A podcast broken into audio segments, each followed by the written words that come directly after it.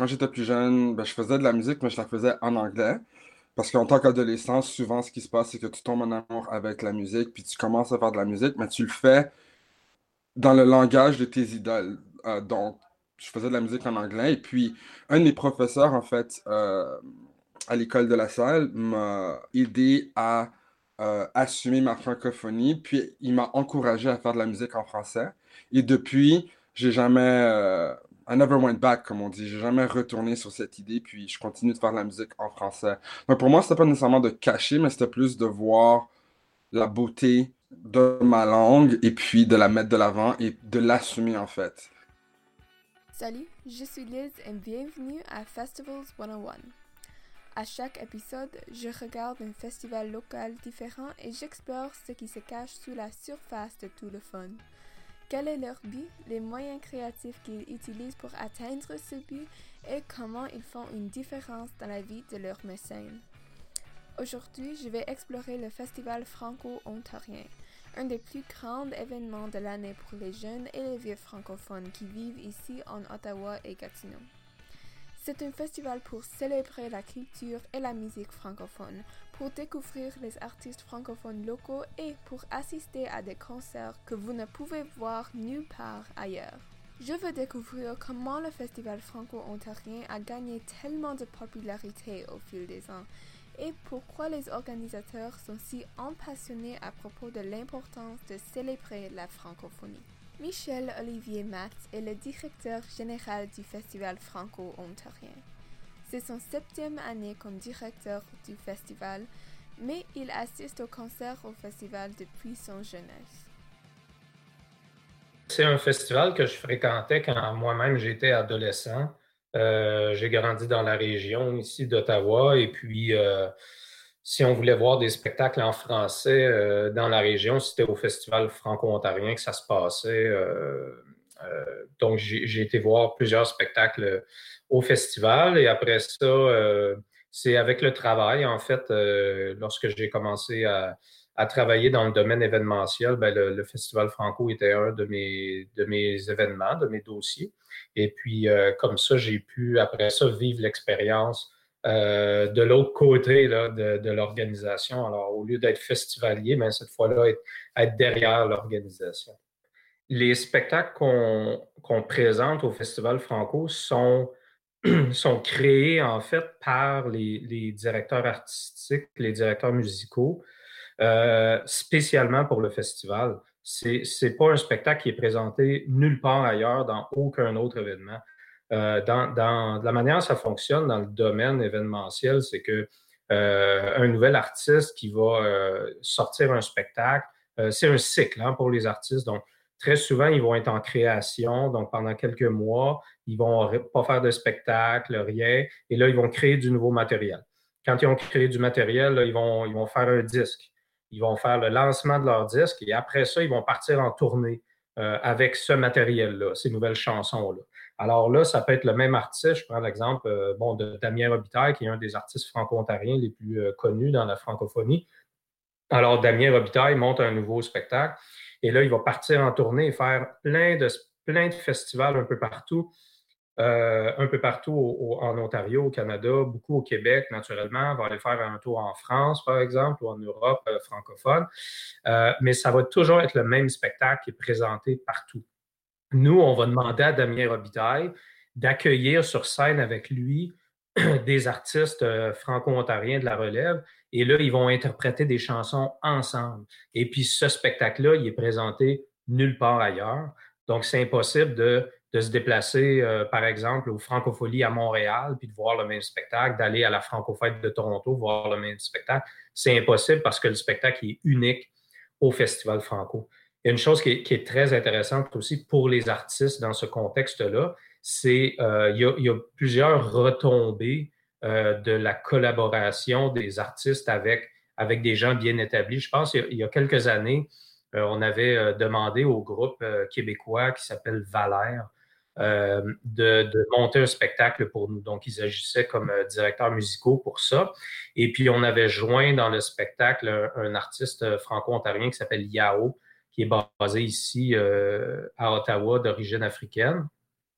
Et sur le spectacle de, de Valère, eux ont l'habitude très souvent de collaborer avec un artiste qui s'appelle Alan Proctor, qui était lui-même musicien de Michael Jackson. Donc, c'est assez impressionnant.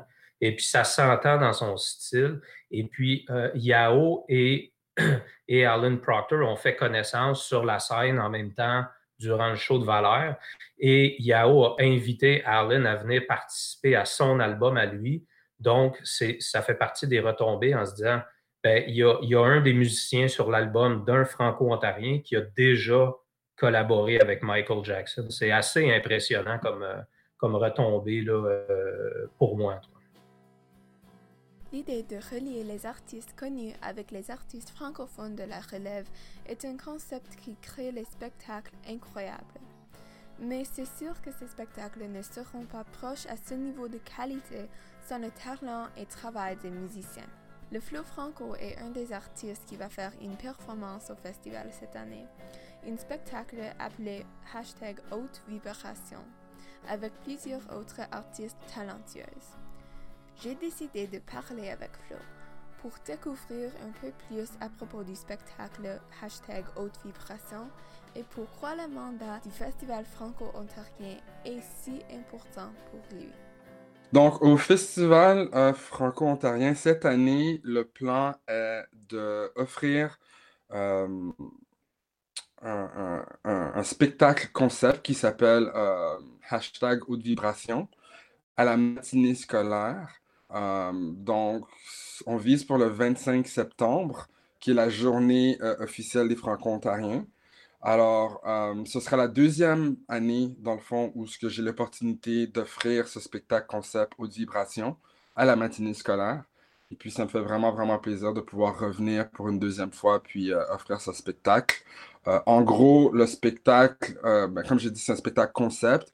L'idée, c'est d'avoir en dedans de une soixantaine de minutes, si on veut, c'est d'avoir différents artistes qui viennent et qui partagent la scène.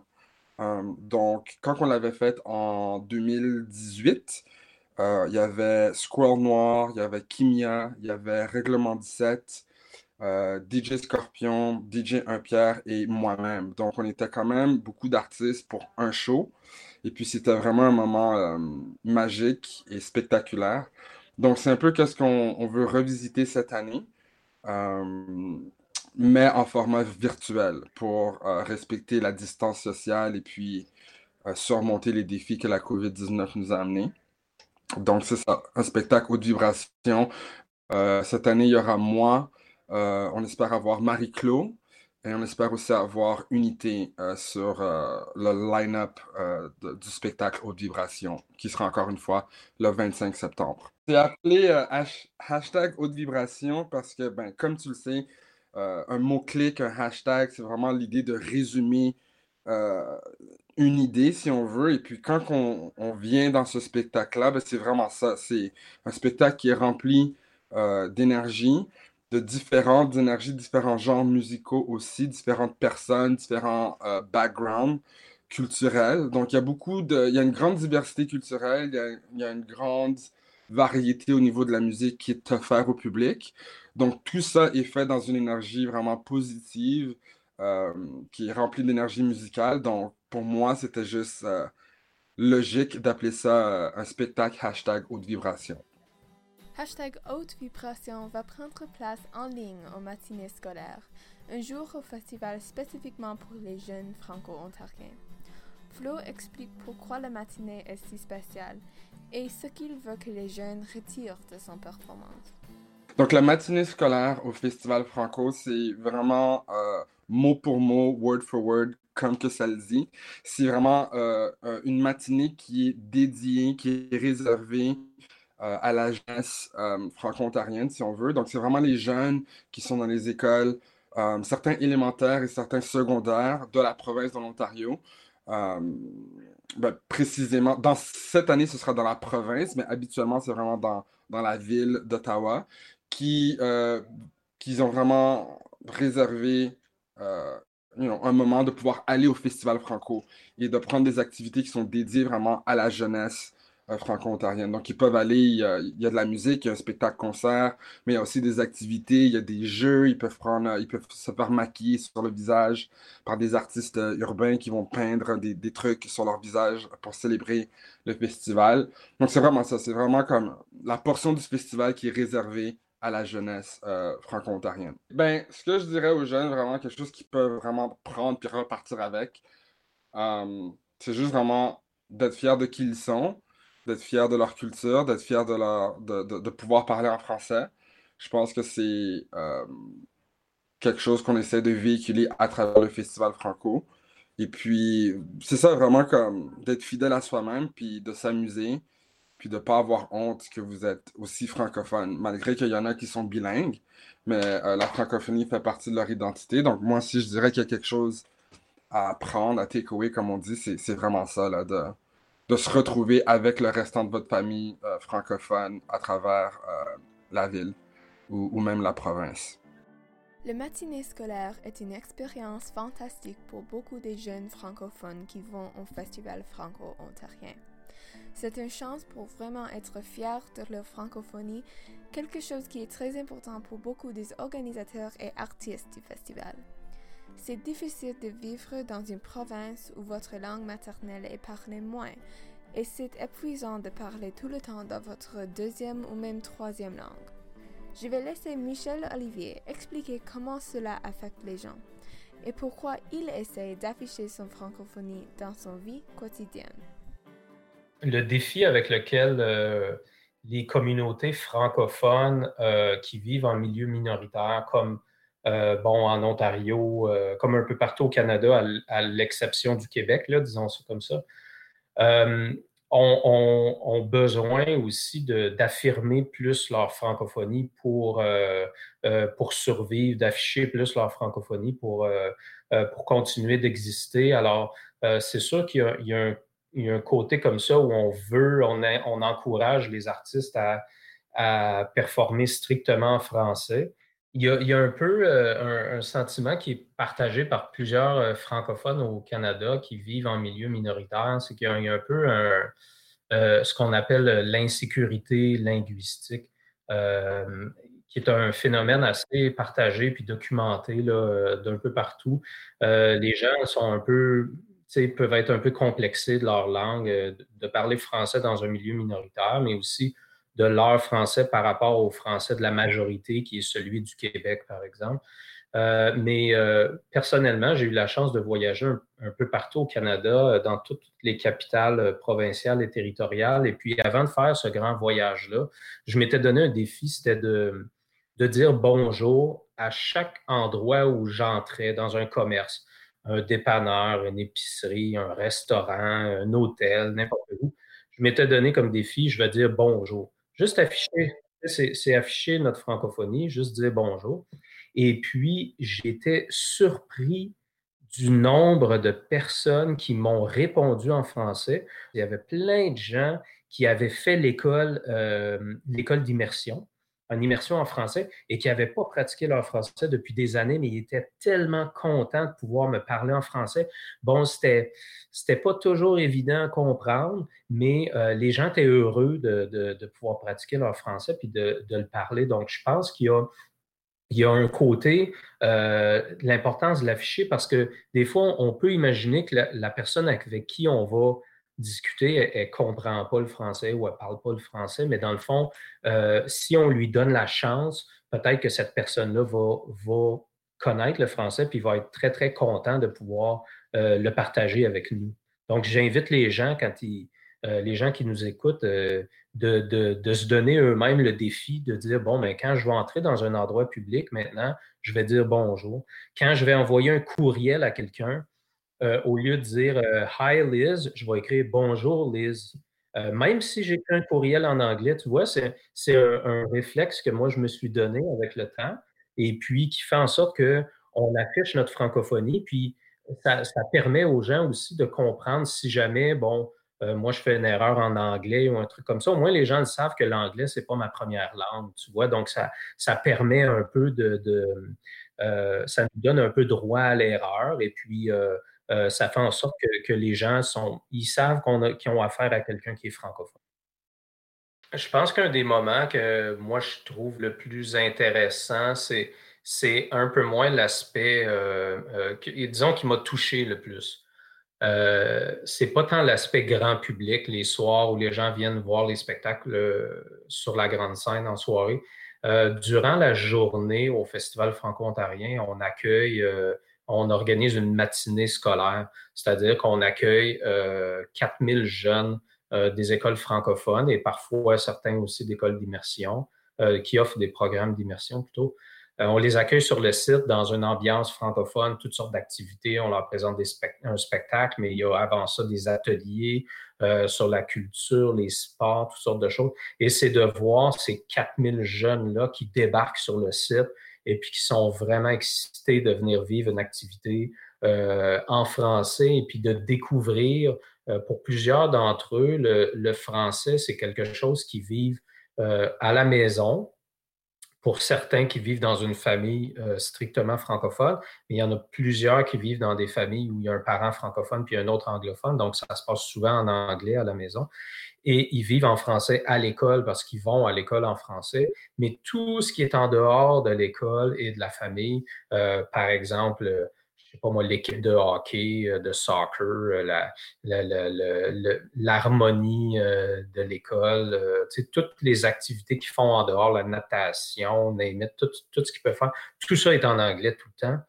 Et là, nous, on vient leur offrir une perspective qui dit, ben regardez, là, vous n'êtes pas à l'école, vous n'êtes pas en famille, mais ça se passe en français. Et puis là, on en a 4000 qui arrivent comme ça. Et puis c'est vraiment, vraiment chouette de les voir interagir ensemble et découvrir plein plein d'occasions qu'ils ont de vivre en français, de parler français en dehors du milieu qu'est l'école et puis qu'est la famille. C'est important d'être fier de notre culture pour beaucoup de raisons, mais ça peut être difficile à faire aussi.